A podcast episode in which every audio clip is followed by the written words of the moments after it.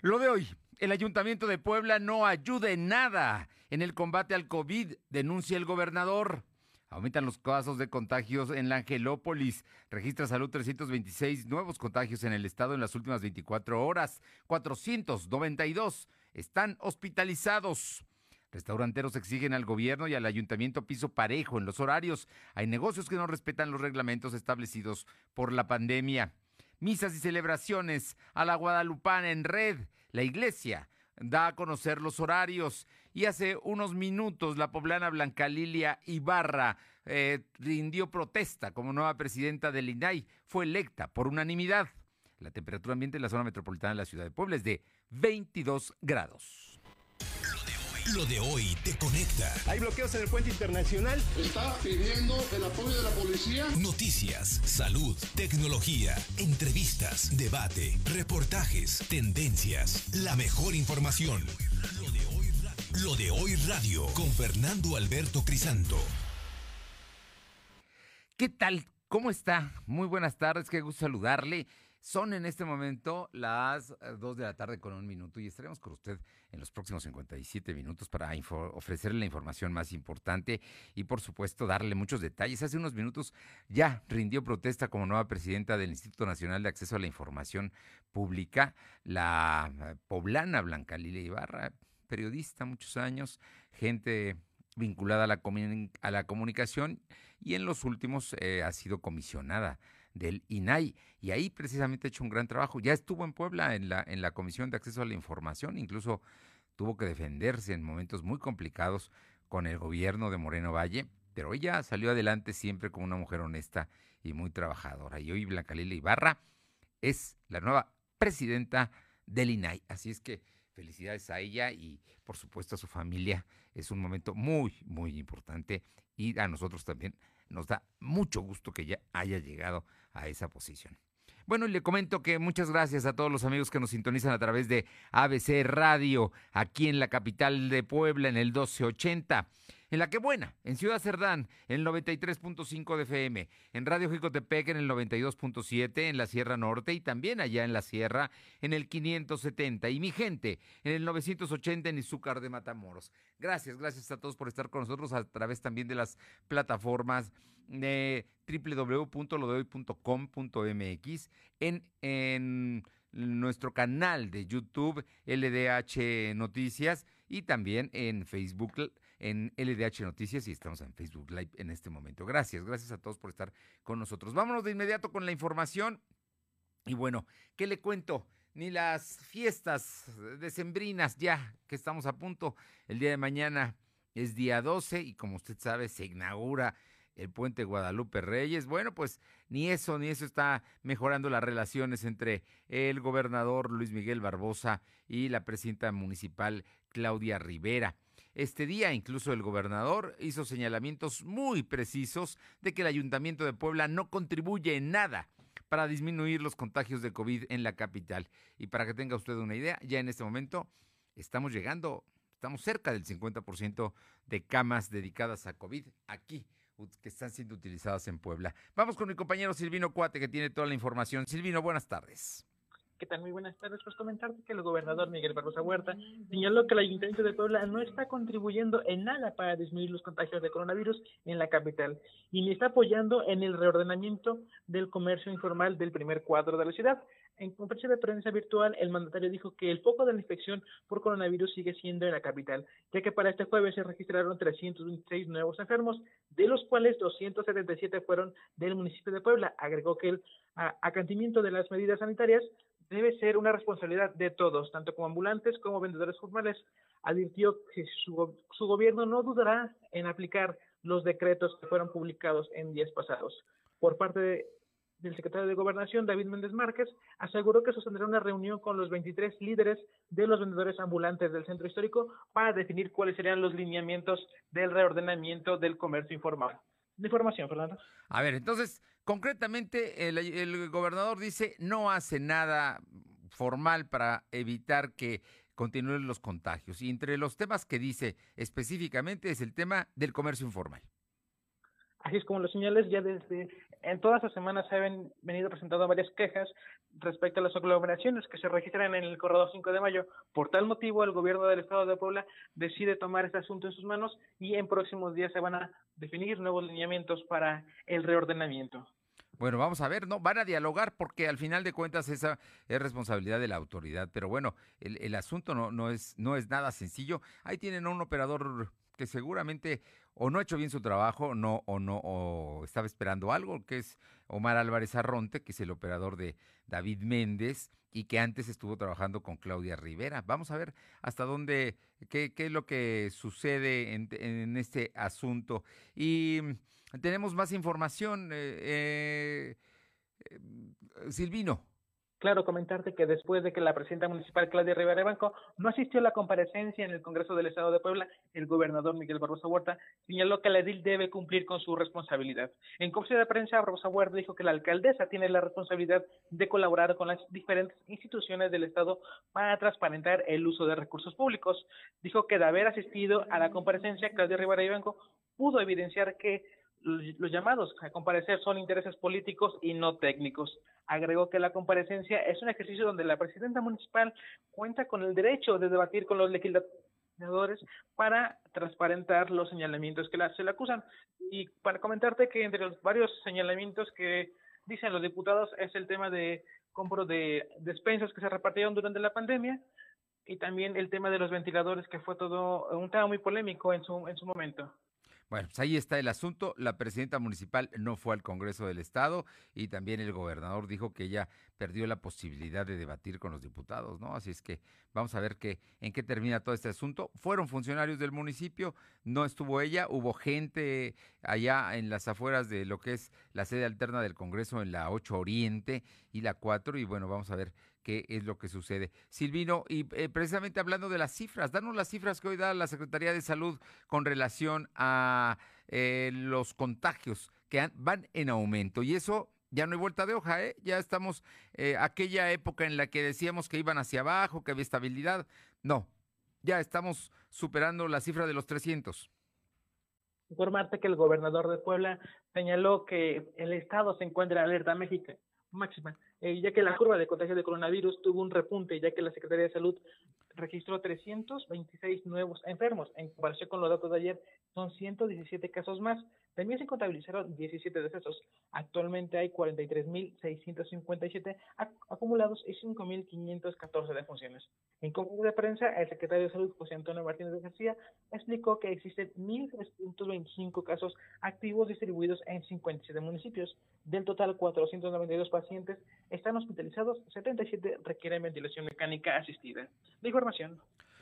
Bueno, ahí están. ¿Cuántas camas? Eh, ¿Tienes el dato de cuántas camas hay disponibles para COVID en Puebla? después de que hubo ajustes en el hospital de traumatología y el hospital del norte se habilitó. ¿Tenemos ese dato? Eh, no dieron información sobre la el tema de la hospitalización. Únicamente señalaron que otro tema de salud. Sí. Eh, el secretario de salud indicó que será en enero cuando el medicamento contra los niños y mujeres con cáncer que están padeciendo en estos momentos, pues recibirán hasta ese mes de 2021 todos los medicamentos eh, con cáncer. Bien, bueno, entonces ese es otro asunto. El tema del cáncer sigue pendiente. No hay medicamentos ni para niños ni para mujeres en este momento aquí en Puebla. Pero en el tema de los casos de COVID, nada más te lo decía porque hasta donde yo entiendo creo que son mil o mil cien camas las que están disponibles. Y si ya hay 492 en este momento hospitalizados y además 77 eh, requieren ventilación mecánica asistida. Estás hablando de que vamos a llegar pronto al 50% de camas utilizables y ese asunto pues, pues empieza obviamente a preocupar. En el caso de la Ciudad de México, después de pasar del 54%, los obliga incluso a tener semáforo rojo. Vamos a estar atentos. Gracias. Seguimos pendientes. Son las dos de la tarde con nueve minutos, dos con nueve minutos. Vamos con mi compañera Aure Navarro para que nos comente precisamente. Ella estuvo en el Congreso del Estado. No fue la presidenta municipal Claudia Rivera a la cita que tenía a las nueve de la mañana. Mm, fueron funcionarios y se dijeron cosas interesantes. Cuéntanos, eh, Aure, muy buenas tardes. Buenas tardes, pues efectivamente les comento que ante diputados de la Comisión Inspectora del Congreso del Estado, en representación, como bien lo decías Fernando, de la alcaldesa Claudia Rivera Vivanco, compareció la secretaria general del Ayuntamiento, Lisa Pérez López, quien reprochó que el cuestionamiento sobre las cinco quejas por un aparente desvío de recursos públicos tienen una consigna política y ante ello, pues los funcionarios municipales simplemente no son ingenuos. Tanto diputados encabezados por la presidenta de la Comisión, Olga Lucía Romero García Crespo, como a Ceres López, el tesorero Armando Morales y el secretario de Administración Leobardo Rodríguez Juárez llegaron a la sede alterna del Congreso ubicada en la 8 Poniente. Esto porque recordemos que el edificio principal del Congreso sigue tomado por los colectivos feministas. Esta es la segunda ocasión, Fernando, que Rivera Vivanco tenía que comparecer ante los diputados. No obstante, el no haber llegado al recinto no implica que la morenista haya desacatado el llamado, ya que los propios legisladores, recordemos, como lo dimos a conocer aquí en lo de hoy, les dieron la opción de acudir o enviar a un representante. Una vez ya en la mesa, el diputado panista Osvaldo Jiménez fue el primero que tomó la palabra y lejos de cuestionar a los funcionarios por las quejas, acusó que la comisión inspectora de la que forma parte está funcionando como un garrote político por instrucciones, dijo, del líder del Congreso, Gabriel Diestro Medinilla. Previo a responder cualquier cuestionamiento y después de concluir incluso la comparecencia, que duró cerca de más de dos, duró cerca de dos horas, pues Lisa Aceves calificó de irregular todo el proceso y exigió a los diputados conocer la identidad de los quejosos por escrito, ya que intuyen pues estos pudieran no existir. En respuesta te puedo comentar, Fernando, que la diputada por Morena, Olga Lucía Romero, dijo que los resultados se dan a conocer más adelante sobre lo que respondieron los funcionarios municipales en representación de la presidenta Claudia Rivera, pero adelantó que ella pues no está conforme simplemente con la comparecencia que se desarrolló. Y bueno, también Fernando, cabe hacer mención que en medio de todo esto, pues comentar que al lugar también llegaron trabajadores de la Ayuntamiento de Puebla para expresar su apoyo a la edil Claudia Rivera. Ellos pidieron que se deje de ejercer una persecución política contra la morenista y que los legisladores centren sus trabajos en atender temas sociales como terminar con la privatización del servicio del agua y bueno, pues aprobar la despenalización del aborto. Y bueno, de esta manera fue como se desarrolló durante toda la mañana esta situación de las comparecencias, Fernando, que bueno, seguieron más que sí los, los cuestionamientos a los funcionarios sobre las situaciones que ellos manejaban como irregularidades, que recordemos, pues entre ellas estaban los trabajos en el centro histórico, así como por qué se dio el cierre de realidades por la pandemia por COVID, así como los temas de adjudicaciones, el incumplimiento de la repartición de hasta 15 mil juguetes y la repartición de despensas, así como de la compra de ventiladores para pacientes por COVID-19, que recordemos en su momento se dio a conocer que pues estaban en mal estado, Fernando. Bueno, pues ahí está, esto es de lo que se le acusa fueron los funcionarios, llevaban información. Al parecer los diputados traen una línea específica, es denostar todo el trabajo del ayuntamiento y por su parte el ayuntamiento pues también no, no dejarse no dejarse apabullar, ¿no? El, dio conferencia de prensa precisamente la secretaria general del ayuntamiento, Lisa Cebes, y pues hizo planteamientos, dijo que acusaban los diputados que no habían revisado pues los, los, todas las auditorías de la Auditoría Superior del Estado, ¿no? Y por ello calificó de indignante que se estén utilizando las instituciones para como garrote político, así textual. Es la posición que maneja el ayuntamiento. Enfatizó que desde el inicio de su administración, la presidenta municipal, Claudia Rivera, al igual que sus funcionarios, se han conducido con transparencia y comentó que la compra de despensas y juguetes, así como la de ventiladores, se realizó siguiendo los protocolos establecidos por la ley. Bueno, pues el asunto está ahí muy, muy caliente, ¿no? ¿No te parece? Así es, Fernando, sobre todo porque, bueno, pues efectivamente, como bien lo mencionas, no solo, pues en este caso, los funcionarios del ayuntamiento hacen ese reclamo que es un asunto político, sino también uno de los integrantes de la comisión, que en este caso, pues son los que están haciendo los cuestionamientos que ellos refieren, son por cinco quejas ciudadanas, sin embargo, pues a pesar de que los funcionarios municipales pidieron conocer la identidad de estos cinco ciudadanos, no se les dio, ya interpusieron un documento oficial ante el Congreso local para que se les haga llegar esta información. Sin embargo, pues la disputa está más que nada en el ámbito político, Fernando. Bueno, ya más claro ni el agua, ¿no? Dijeron que incluso hay fines políticos detrás de estas denuncias y así lo manejaron en conferencia de prensa, de acuerdo a la información de mi compañero Silvino Cuate, que, que le estamos dando a conocer y que ellos consideran que simplemente es un garrote político para afectarlos, es lo que dicen en el Ayuntamiento de Puebla y es la respuesta textual a lo que hoy sucedió en el Congreso. Te agradezco muchísimo. Gracias. Y vamos con mi compañera Alma Méndez, porque le dije que mañana es el día de la Guadalupana, no, el sábado es el día 12 de Guadalupe. Va, este es el día de la Virgen de Guadalupe, el día sábado, mañana es día 11, todavía estamos a 11, hoy es día 10, así es que eh, le comento que la Arquidiócesis de Puebla dio a conocer las actividades que se pondrán eh, seguir vía online por las diversas plataformas de Facebook, Twitter y YouTube para que los feligreses puedan participar eh, de las distintas celebraciones de la Virgen de Guadalupe eh, el día el día domingo, el día sábado. Sábado son las celebraciones. Te escuchamos, Alma. Danos los datos, los detalles, por favor. Adelante, Alma. Gracias, Fernando. Pues comentarte, muy buenas tardes a ti y a todo el auditorio de Loloy. Pues comentarte que la Arquidiócesis de Puebla dio a conocer las actividades que se podrán seguir vía online por diversas plataformas, ya sea por Facebook, Twitter, YouTube, para que los feligreses puedan participar de las distintas celebraciones a la Virgen de Guadalupe este próximo sábado 12 de diciembre. Te comento que las festividades inician con las tradicionales mañanitas desde el santuario de Nuestra Señora de Guadalupe, La Villita, a las 11.45 de la noche, el 11 de diciembre.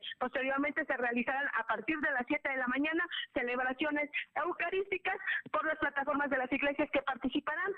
A las 7 de la mañana la parroquia de Nuestra Señora del Refugio Popular de Coatepec, a las 8 en la parroquia de Nuestra Señora de la Soledad, sector Oblato de Puebla, a las 11 en la parroquia de la Señora nuevamente de la Soledad. Y pues te comento, Fernando, que a las 12 del día se tiene contemplado este una una celebración eucarística eh, eh, precisamente eh, donde catedral, eh, se ¿no? puede ver la arquidiócesis de Puebla y esta será transmitida desde la catedral de Puebla. Esta te comento y te repito será a las 12 del día. Y bueno, asimismo se van a sumar varias iglesias más de distintos municipios donde se podrá ver al mismo tiempo. Y bueno, pues obviamente aquí participan San Lorenzo Almecatla, Cholula, eh, San Pedro Tlaltenango y así como el Señor de las Maravillas a las a partir de las doce y media en adelante hasta las 8 de la noche se podrán ver también varias eh, misas que estarán generándose en diversos puntos tanto del estado como de la ciudad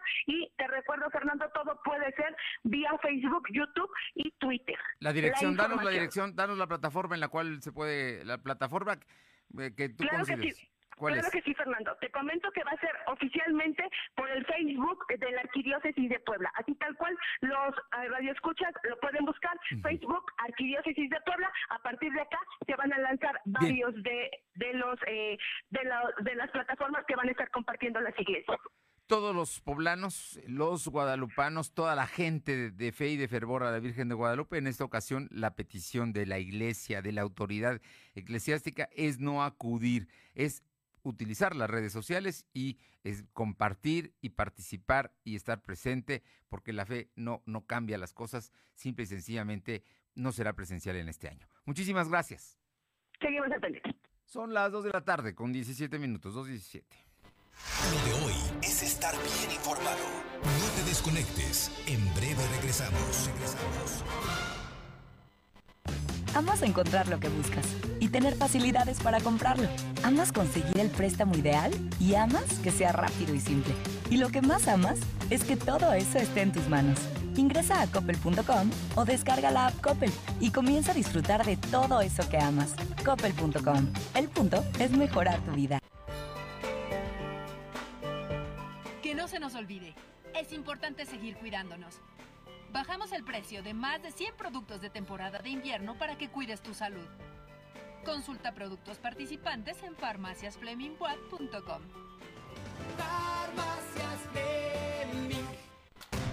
Solo podemos enviar abrazos y besos por el celular.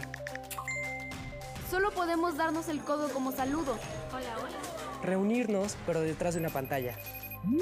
Sabemos que son tiempos difíciles para ser joven, pero también son buenos para participar en las decisiones importantes. Si cumples 18 antes del 6 de junio de 2021, tramita tu INE desde ya. Tienes hasta el 10 de febrero. Contamos todas, contamos todos. INE. Descubre el mundo de juguetes Coppel.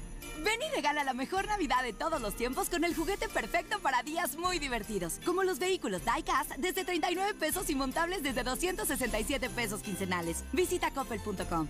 Y recuerda que con tu crédito Coppel es tan fácil que ya lo tienes. Mejora tu vida. Coppel.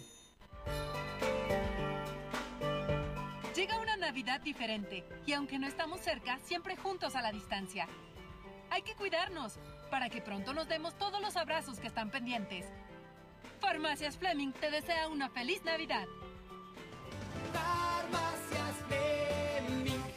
Tengo 17 años, mi mamá falleció de cáncer. Ese vacío que dejó ella al irse me hundió, es lo que me tiene aquí. Me fui empezando a juntar con malas amistades y me dejé que, que me envolvieran y dije, pues va. La probé y me gustó y de ahí me agarré. Marihuana y tabaco son lo que... mi consumo crónico. Se fueron mis ganas de vivir. Me causó mucho sentimiento que me dijo mi abuela, yo no quería esto para ti. El mundo de las drogas no es un lugar feliz. Busca la línea de la vida, 800-911-2000. Lo de hoy es estar bien informado. Estamos de vuelta con Fernando Alberto Crisanto. Bien, y ya estamos, estamos de vuelta y todos los jueves está con nosotros y le agradecemos muchísimo porque además eh, sabemos que está saturado de trabajo el diputado Fernando Manzanilla, vicecoordinador del Partido Encuentro Solidario en la Cámara de Diputados y, y Fer, pues hay temas, hay temas interesantes que se han dado, pero esta tarde, además de saludarte, yo quisiera empezar por este punto de acuerdo eh, en el cual tú propones una amplia campaña de información sobre los riesgos de incrementos del COVID. Y es que estamos viendo que aunque los semáforos epidemiológicos en el mayor parte del país están en naranja, lo cierto es que las actitudes y lo que están solicitando autoridades como la de la Ciudad de México es porque estamos en rojo. Y en Puebla, ahí vamos, en ese camino. Muy buenas tardes y muchísimas gracias, Fernando Manzanilla. Eh, claro, Tocayo, efectivamente, tienes toda la razón. Justamente, además, el día de hoy se reportó este eh, que en el estado se registraron 326 nuevos enfermos el día de ayer. Entonces, bueno, pues empezamos a tener ya cifras muy altas que no habíamos visto hace tiempo. Eh, y esto me refiero tanto a nivel estatal como a nivel federal. La segunda oleada, pues está todo lo que da. Noviembre, de hecho, eh, Tocayo fue el segundo mes con mayor número de casos y de funciones desde el mes de julio. Y para el mes de diciembre estamos esperando eh, superar la barrera de los 200 mil nuevos infectados solo en el mes y más de 20 mil fallecimientos también solo en el mes. Desde luego sería el mes más terrible o más fuerte de toda de toda de toda la pandemia. Entonces, bueno, eh, eh, sí, perdón. no, no, te escuchamos. Este, eh, entonces, la, la realidad es que la situación es compleja. La Organización Mundial de la Salud ha señalado textualmente que México, así lo dijeron, se debe de tomar en serio la pandemia tenemos 24 estados en el país, incluido Puebla, que están, eh, bueno, creo que ya somos más, 24, 25 estados que están en semáforo eh, naranja, pero muchos están ya cerca de empezar a cambiar a semáforo rojo. Y a eso agrégale tú, pues el tema de los de la época de frío, el tema de la influenza y el tema, eh, bueno, el propio tema de los festejos religiosos, este y el tema de las de las celebraciones y convivencias familiares por tratarse de eh, eh, eh, las fiestas decembrinas. Entonces, pues es un cóctel explosivo. Todo nos indica que diciembre va a ser el peor mes que hemos tenido hasta ahora. Y, bueno, lo más grave que tenemos en este momento con estas circunstancias es que esta segunda ola o este segundo ciclo nos puede pegar justo en un momento dado donde no hay ciudad, región o casi, casi te diría yo municipio prácticamente municipio que esté libre de COVID en el país. Esto significa que podríamos tener un crecimiento exponencial eh, al mismo tiempo en gran parte del territorio nacional, cosa que no pasó en la primera eh, eh, ola y no pasó pues porque se empezó a focalizar más bien en las zonas urbanas. Entonces, bueno, el riesgo que podríamos tener ahora es que esto pudiera terminar de colapsar el sistema de salud y obligar a cerrar nuevamente las actividades justo al inicio del año. Entonces, por todas estas razones, Tocayo, estamos nosotros planteando hacer una, un, énfasis especial en lo que estamos viendo en muchos otros países, que son campañas amplias de información. Yo lo que estoy planteando, lo que planteé esta semana en la Cámara de Diputados, eh, es eh, dos cosas. Primero, que el gobierno federal realice una amplia, amplia campaña de difusión de información a través de la radio, a través de la televisión, a través de las redes sociales, para alertar a la población en general, pero particularmente a los jóvenes. ¿Por qué a los jóvenes? Porque lo que estamos viendo en muchos países es que los jóvenes son quienes más se están contagiando porque son los que más están saliendo, pero además después de eso son los que llegan a casa a contagiar a sus familias y a sus seres queridos y particularmente, bueno, lo más delicado ahí es a los, eh, pues a la gente de la tercera edad y a la gente enferma. Y en segundo lugar también eh, que las autoridades locales, los municipios me refiero, y las, los estados, los gobiernos estatales hagan eco de esta campaña o bien impulsen sus propias campañas. Lo estamos viendo en muchas comunidades autónomas de España, como muchas de ellas están impulsando sus propias campañas, haciendo un énfasis especial en las medidas sanitarias vigentes este, y alentando a la población en esta época en especial eh, que, que, traten de no hacer reuniones presenciales, sensibilizándolos de los riesgos que implican los traslados y los viajes, e incluso pidiéndoles a la gente que celebren eh, eh, las navidades y las fiestas en casa solos con los miembros de su familia, los que vivan en su casa, que no se empiecen a juntar como es costumbre en estas fechas, digamos, en reuniones multitudinarias o grupales o donde se juntan las familias, digamos, que vienen de varios puntos y se juntan en un solo punto. Es una época muy delicada, Tocayo, este, estamos ante lo peor, lo peor de la pandemia. Hace mucho aquí hablamos que vendría una segunda ola, que esta segunda ola sería seguramente de noviembre al mes de marzo o al mes de abril y bueno pues estamos en pleno en pleno tema de esto entonces pues hay que redoblar esfuerzos y ser más precavidos que nunca. Eh, bueno, lo dices muy bien porque además estamos a punto, estamos a unos días de empezar eh, las celebraciones decembrinas que empiezan con la celebración de la Virgen de Guadalupe el próximo sábado, que, hay medidas extremas en la Ciudad de México, está cerrada totalmente la, la basílica, aquí en Puebla también están cerradas y acabamos de decir que hay toda una serie de celebraciones a través de redes sociales. Eh, todo esto es información que se requiere y que la gente requiere conocer. Pero luego vienen las celebraciones y las reuniones de fin de año, vienen las posadas, viene el abrazo navideño, el año nuevo, en fin. Y ahí es donde tenemos que tener mucho cuidado, eh, diputado Manzanilla. Y ahí es donde es necesaria que haya una gran difusión de todos los riesgos y todos los problemas que esto ocasiona. Eso es lo que se tiene que hacer eh, eh, en, en, muchos países, te repito, donde estamos viendo que se está promoviendo que se evite viajar, eh, se está pidiendo a las familias abstenerse de visitar otras familias, se les está pidiendo celebrar de manera virtual con familiares y amigos, solamente celebrar, digamos, pues la tradicional cena de Navidad o el Año Nuevo, desde luego no en lugares públicos, sino hacerlo en casa solo con los que viven en casa. Y bueno, habrá ya tiempo más adelante para festejar y reponer el cariño y los abrazos. Esperemos que en 2021 las cosas ya se hayan normalizado más eh, de aquí a un año y estemos en otra situación. en estos momentos es urgente que haya una amplia campaña de difusión solicitándole a la gente que no salga.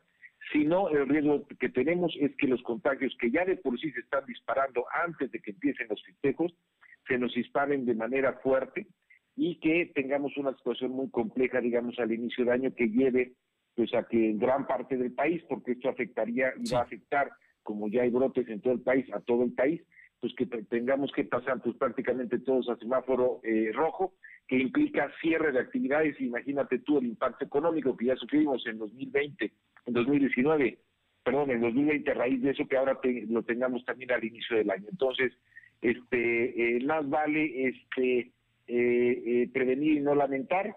Y bueno, y desde luego el propio tema de, los contagios y de los fallecimientos que está en un punto, digamos, altísimo, ¿no?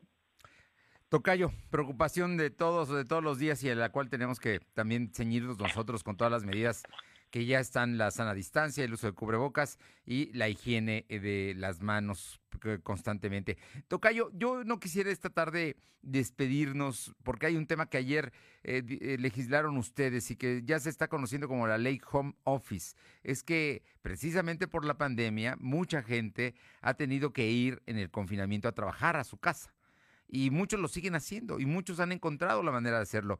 Pero ustedes ayer hicieron una aprobación que me parece importante porque hay medidas y a lo mejor no, nos fuimos nada más con que las empresas tendrán que pagar energía eléctrica e internet, pero creo que no es lo único. ¿Nos podrías platicar algo de ello?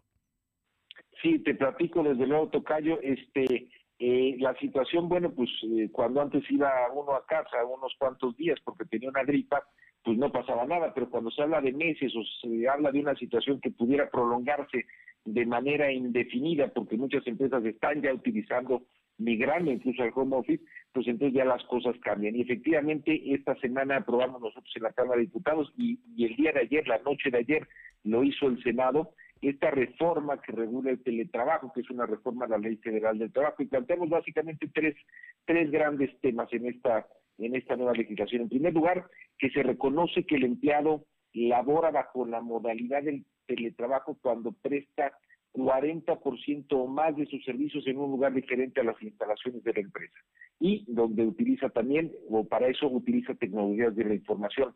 En segundo lugar, se establecen toda una serie de obligaciones para los patrones, para que puedan, como tú dices, aportar los medios y los recursos para que se pueda dar este trabajo. Esto implica el pago de la luz proporcionalmente, el pago del internet, el pago del teléfono. Habrá que ver cómo se regula eso ya después por la Secretaría del Trabajo, pero implica que el patrón se hace responsable proporcionalmente de esos pagos y también de la instalación y mantenimiento de los equipos de cómputo, de impresoras, de sillas, de mobiliario, de todo aquello que se requiera para llevar a cabo el trabajo.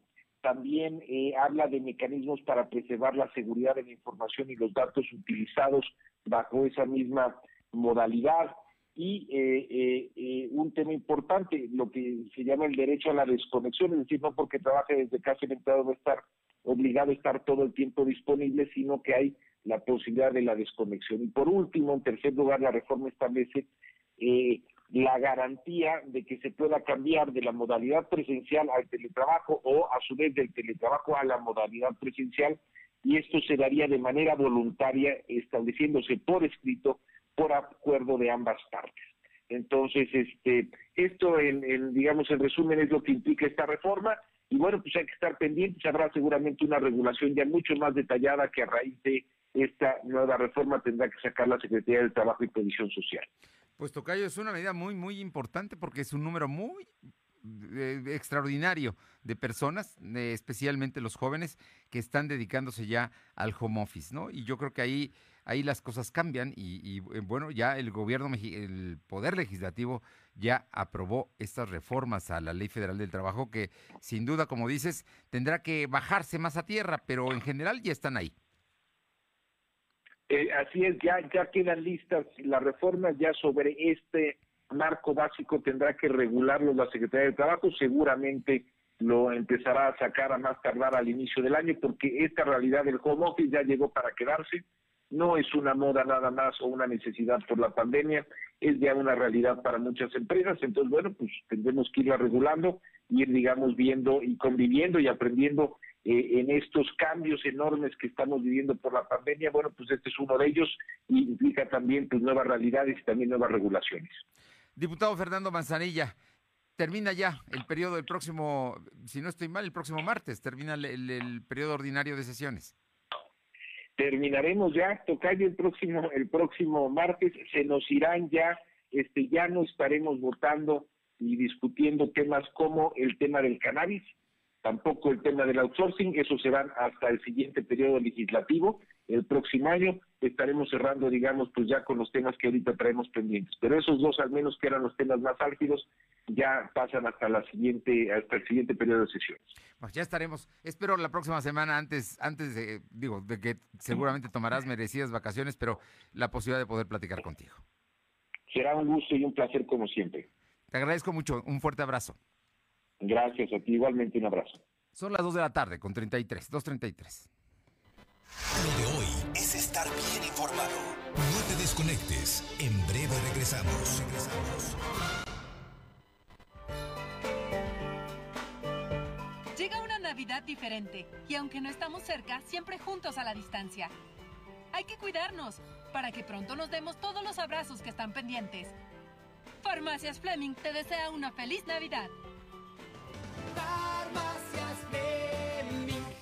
Chiapas y Tabasco nos necesitan. Súmate a la iniciativa Unidos ante la Tempestad de Grupo Coppel, donde por cada peso que dones a la Cruz Roja Mexicana, en las ventanillas y en la red de cajeros Bancoppel, Grupo Coppel donará otro peso con vigencia del 21 de noviembre al 21 de diciembre. Los mexicanos unidos podemos lograr grandes cosas. Llena de color tus historias y espacios con el regalón navideño de Comex. Cubeta regala galón, galón regala litro. Más fácil, compra en línea, pida a domicilio o llévalo a meses sin intereses. En estas fiestas, ponle color a tu historia. Comex. Vigencia el 28 de diciembre del 2020. Consulta condiciones en tienda. La CNDH llega a 30 años y se propone un cambio de fondo con el objetivo de ser más eficaz en la defensa y protección de los derechos humanos y así transformarse en una auténtica defensora del pueblo. Es momento de reivindicar y dar una nueva dirección a la CNDH para dejar la simulación y actuar en favor de la defensa y protección de los derechos humanos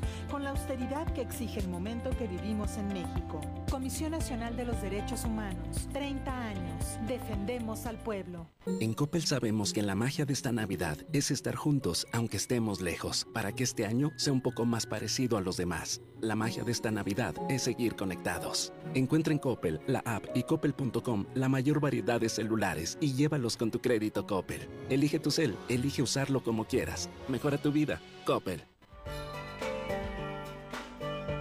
Que no se nos olvide, es importante seguir cuidándonos. Bajamos el precio de más de 100 productos de temporada de invierno para que cuides tu salud. Consulta productos participantes en farmaciasflemingwatt.com. Farmacias Fleming. Lo de hoy es estar bien informado. Estamos de vuelta con Fernando Alberto Crisanto. Bien, y eh, le comento que hay una explosión en la refinería de Cadereyta, esto allá en Nuevo León. Hay cinco personas lesionadas, es una refinería de petróleos mexicanos, de Pemex. Vamos aquí con la información local. Eh, Alma, los restauranteros, los restauranteros están pidiendo piso parejo en los horarios. Te escuchamos.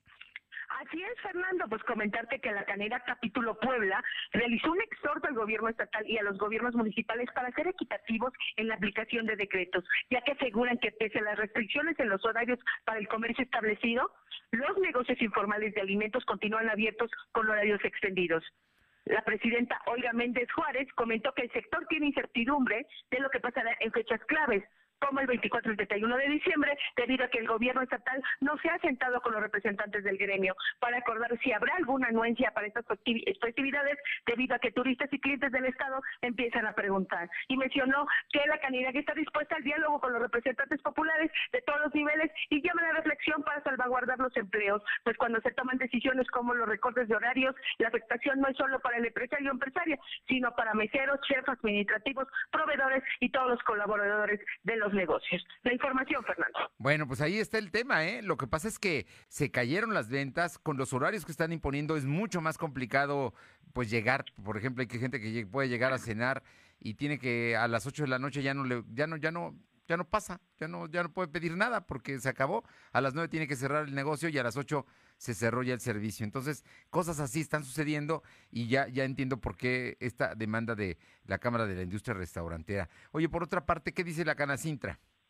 La Canacintra se pronunció a favor de regularizar el home office, ya que la reforma a la ley de trabajo avalada por la Cámara de Diputados es viable ante la pandemia por la que atraviesa el país, debido a que los pagos de estos servicios son absorbidos por el trabajador y disminuyen sus ingresos. El presidente Gabriel Cobrarubias Lomelí mencionó que está a favor de que las empresas asuman el costo del servicio de Internet y la luz que se utiliza para trabajar vía remota consideró que los legisladores, así como las autoridades fiscales, deben valorar la posibilidad de que el pago proporcional de los servicios de luz e Internet sean deducibles de impuestos para las empresas. La información, Fernando.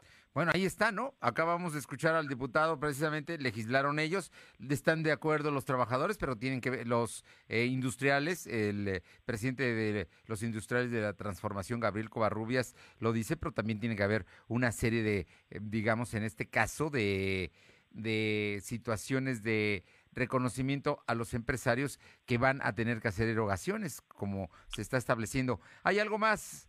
Eh... Sí, cerca de 50 personas entre músicos, meseros y demás integrantes de diversos grupos se manifestaron frente a la Secretaría de Gobernación y donde exigieron se les entregue el apoyo de tres mil pesos que se les prometió por parte del gobierno municipal. Y es que recordemos, Fernando, amigos del auditorio, en el mes de octubre el regidor de Gobernación, Iván Camacho, informó que el ayuntamiento entregaría 140 apoyos económicos de tres mil pesos cada uno a artistas urbanos que han quedado desempleados por la pandemia y señaló que se habían entregado los primeros 65 cheques y los días posteriores se concluiría con la distribución de los restos de los beneficios. Y bueno, pues cabe comentar que este jueves los manifestantes acusaron que cada vez que se acercan a las oficinas de la administración municipal para preguntar sobre dicho recurso, les dan largas y otras dependencias, las de entre dependencias echan la bolita, asegurando que no saben o no o si les han entregado o les preocupa que no les entregan este este recurso, pues está a punto de terminar el año y bueno, pues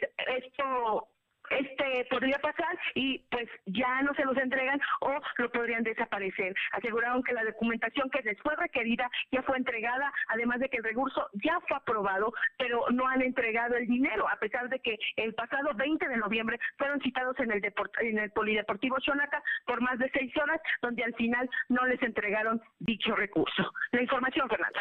Bueno, pues ahí están los músicos, ¿eh? Y les habían prometido y no les cumplieron. Muchas gracias.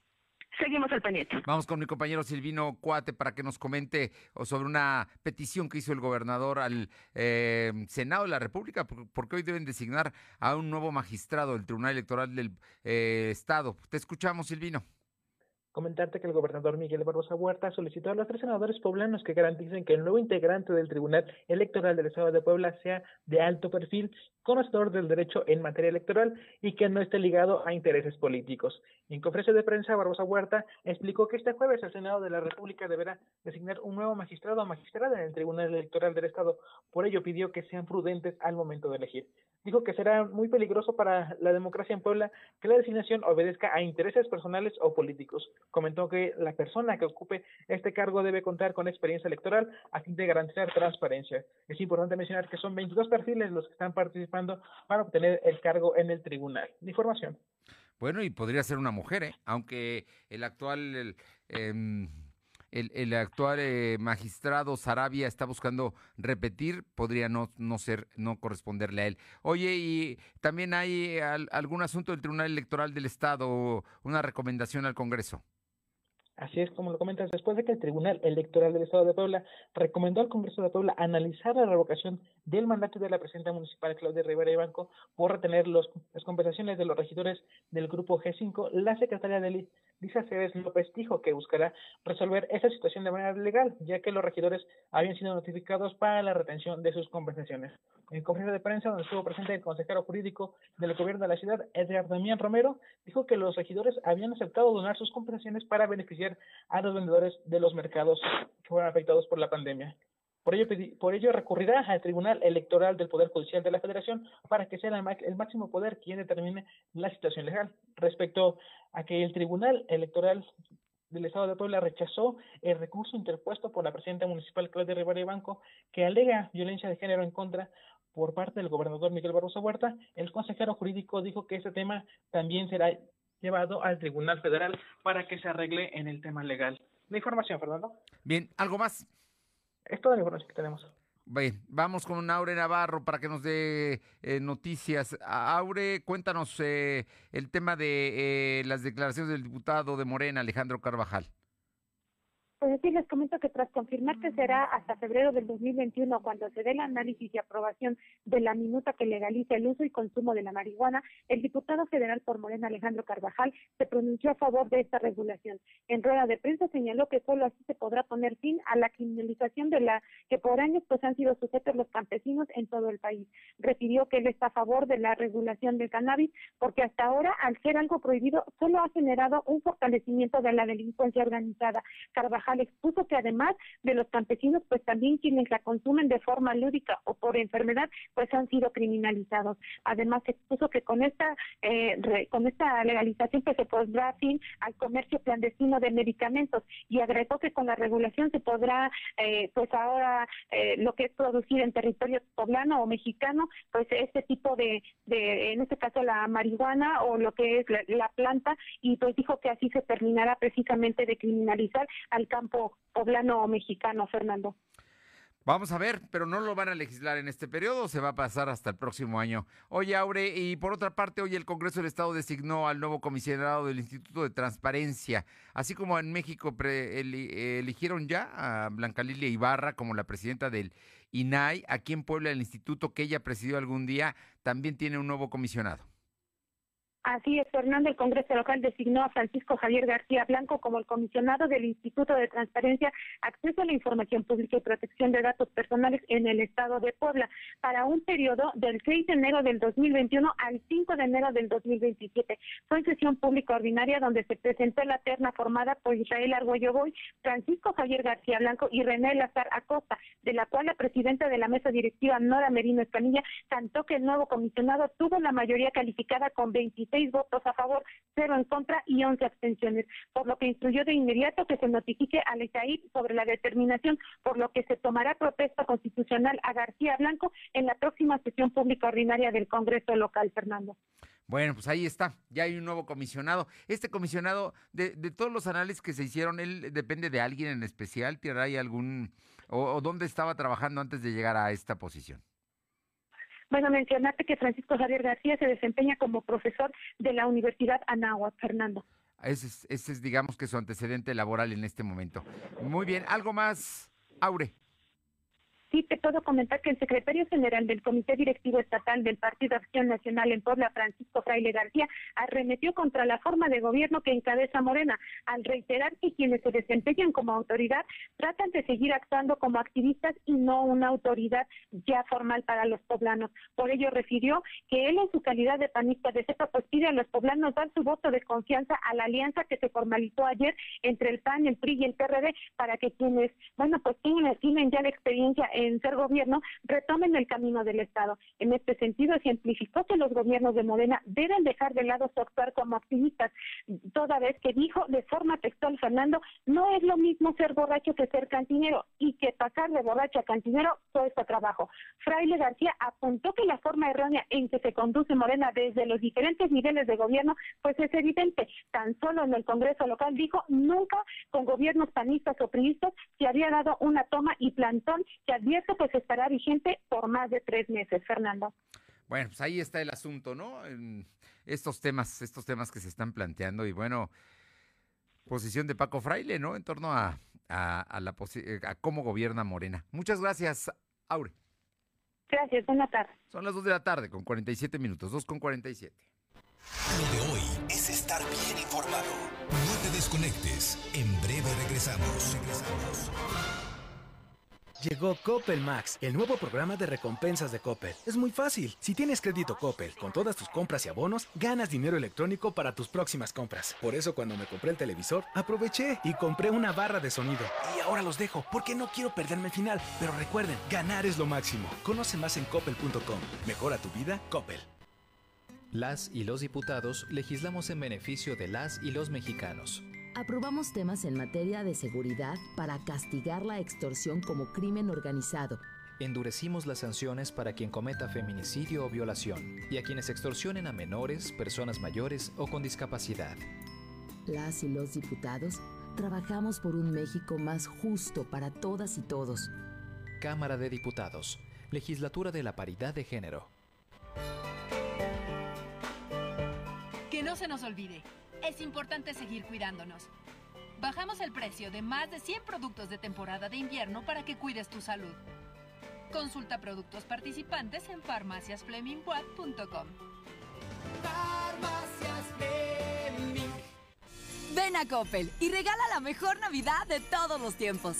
Encuentra en un solo lugar el regalo perfecto como pantallas, consolas, tablets y celulares para mayor entretenimiento o bicicletas y juguetes para los pequeños del hogar. Visita coppel.com y recuerda que con tu crédito Coppel es tan fácil que ya lo tienes. Mejora tu vida. Coppel.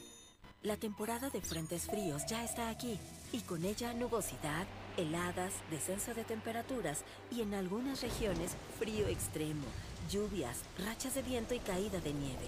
Los cambios bruscos de temperaturas incrementan el riesgo de enfermedades respiratorias. Para tu protección y la de tu familia, infórmate de los pronósticos meteorológicos de Conagua las 24 horas del día. Conagua te informa con tiempo. Conagua, Gobierno de México. Llega una Navidad diferente y aunque no estamos cerca, siempre juntos a la distancia. Hay que cuidarnos para que pronto nos demos todos los abrazos que están pendientes. Farmacias Fleming te desea una feliz Navidad.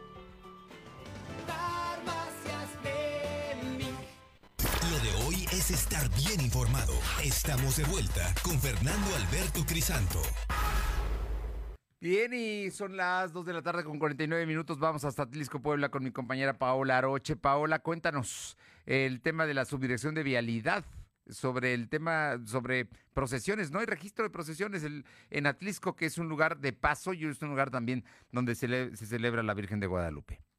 Efectivamente, muy buenas tardes y comentarles que la Subdirección de Vialidad Municipal aquí en el municipio de Atlisco, pues hasta el momento no tiene ningún registro en cuanto a procesiones que hayan solicitado el apoyo a esta área de vialidad para poderlos encaminar para la Basílica de Guadalupe. Hay que recordar que por el tema de la pandemia, pues muchas eh, personas que organizaban estas procesiones optaron por dejarlas para el siguiente año, principalmente pensando por el tema de salud. Y es que se estiman que eran más de 30 eh, las procesiones que de aquí del municipio de Atlisco, de diferentes colonias, partían desde el 8 de, de este mes, 8 de diciembre, hacia la Basílica de Guadalupe, en todos sus modos, caminando, corriendo, bicicletas, por relevos, pues por todo esto eh, se podían ver a, eh, peregrinaciones grandes de números considerables de personas quienes viajaban hasta la Basílica de Guadalupe, pero hoy muchos fueron conscientes y optaron por dejar esto para el siguiente año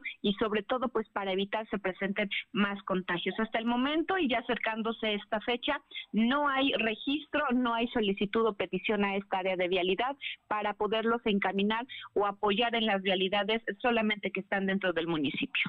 Bueno, oye, y por otra parte, cuéntanos eh, el tema de seguridad pública que estableció un programa allá en Atlisco precisamente. Efectivamente está establecido ya este programa a partir de pues ya esta fecha por parte del área de seguridad pública que va enfocado principalmente a que todas aquellas personas que estas eh, fechas busquen o quieran sacar parte de su aguinaldo o completo su aguinaldo, pero no se sientan seguras al llegar a los cajeros o a lo que es las sucursales bancarias, bueno, pues eh, es muy fácil solamente tienen que marcar al área de seguridad pública. En ningún momento se les va a pedir eh, datos personales o a qué sucursal van a ir o cuánto es lo que van a retirar. Elementos los van a estar acompañando desde el momento en que salen de su casa o de su negocio hasta que regresan sanos y salvos. Esto principalmente se hace para evitar eh, pues que en esa temporada ya de fin de año se presenten asaltos, robos y en su momento desafortunadamente hasta algunos asesinatos por el tema de que quieran robarles eh, su dinero. Así que el exhorto por parte del área de seguridad pública es que eh, tomen en cuenta este programa y eviten con ello también se presenten algunos asaltos. Muy bien. Bueno, pues ahí están. Son medidas que se están tomando en Atlisco precisamente para apoyar los movimientos que se hacen en las empresas. Muchas de ellas porque pagan aguinaldos, porque tienen pues erogaciones y tienen movimientos y tienen requieren muchas veces el efectivo. Así es que se están tomando todas estas medidas. Muchas gracias. Buenas tardes. Son las 2 de la tarde con 52 minutos. Vamos con mi compañera Janet Bonilla hasta Libres. ¿Qué tal, Janet? Te escuchamos. Muy buenas tardes para ti y para todo el auditorio. Comentarles que a través de redes sociales el Consejo Parroquial de Libres invitó a la ciudadanía a vivir las fiestas decembrinas desde su hogar. En el caso de la festividad en honor a la Virgen de Guadalupe, el exhorto es para rezar el Santo Rosario desde casa y seguir la misa por redes sociales. En este mismo comunicado, la Iglesia de Libres dio a conocer que este año las posadas, tanto de la parroquia como de las capillas, serán del 16 al 24 de diciembre, iniciando a las 5.30 de la tarde, pero solamente se van a colocar las imágenes frente al altar y se rezará un rosario. Solo se podrá ocupar una tercera parte de la capilla o parroquia. Todos deberán portar cubrebocas y colocarse gel antibacterial en las manos. No estará permitida la presencia de niños y personas de la tercera edad. Con esto, el Consejo invitó a no realizar las posadas en las calles. Y es que te platico, Fernando, que estas actividades son de las más esperadas en Libres, ya que hay gran presencia de ciudadanos que acuden por ponche, por aguinaldos, por juguetes, que disfrutan de música en vivo a lo largo y ancho de la calle organizadora, pero este año no se podrá llevar a cabo. Y el llamado, pues, e, es evitar esa aglomeración de personas y de esta manera el COVID-19 no se siga propagando. Bueno, es una determinación que se tomó ya, así es que no va a haber posadas en las calles allá en Libres. Así es, Fernando, y es que sí reúnen a muchísima gente durante estas fechas, así que este año nos quedaremos con las ganas, pero todo sea por seguir cuidando nuestra salud. Muy bien, gracias.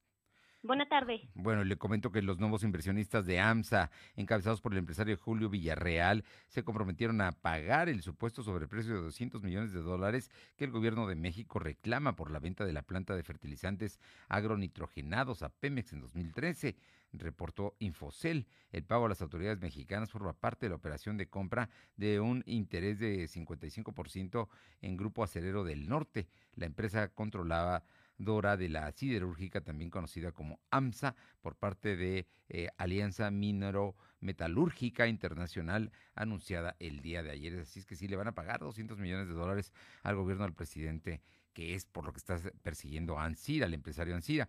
Y luego, por otra parte, la medalla Belisario Domínguez la determinó el Senado entregársela al personal médico. Es una decisión que se acaba de tomar y van a ser a los médicos precisamente que están en la batalla contra el COVID. Ya le había comentado que se registran dos explosiones en la refinería de Cadereyta y además le comento que aumentó la extorsión a empresas en México en 2019. Por otra parte, están el presidente de la República el día de hoy propuso que el aumento del aguinaldo mínimo sea superior al 15%. Vamos con mi compañera Luz María Sayas, eh, nuestra corresponsal allá en Tehuacán.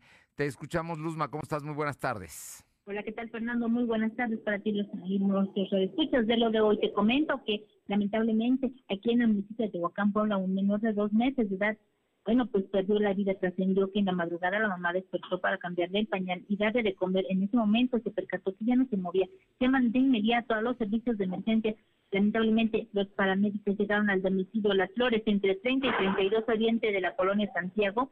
Posteriormente llegaron eh, seguridad pública, elementos de seguridad pública. Hasta el momento se sabe que el cuerpo del menor fue trasladado al CENMEJO para realizar la necropsia de ley y continuar con los trámites correspondientes ante la autoridad competente. Lamentable los hechos de este menor con esto, que ya son cuatro menores de edad que pierden la vida en este mes de diciembre. Y por otro lado, también comentarte, Fernando, que, bueno, elementos de protección civil y bomberos a cargo de Luis Santa María Amayo de Tehuacán inician con operativos en lugares estratégicos para evitar la venta de materiales explosivos en la calle primera, segunda y tercera de Agustín Cacho, mercado, ya que para vender tienen que contar con un permiso por parte de la Secretaría de la Defensa nacional. De lo contrario, se llevará a cabo el decomiso. La mayoría de los ciudadanos tienen la costumbre de quemar pirotecnia el 12 de diciembre y en esta temporada de, de que es en la Nochebuena y en el recibimiento del Año Nuevo. Asimismo, se dio a conocer que a quien haga caso omiso sobre el uso de este tipo de material explosivo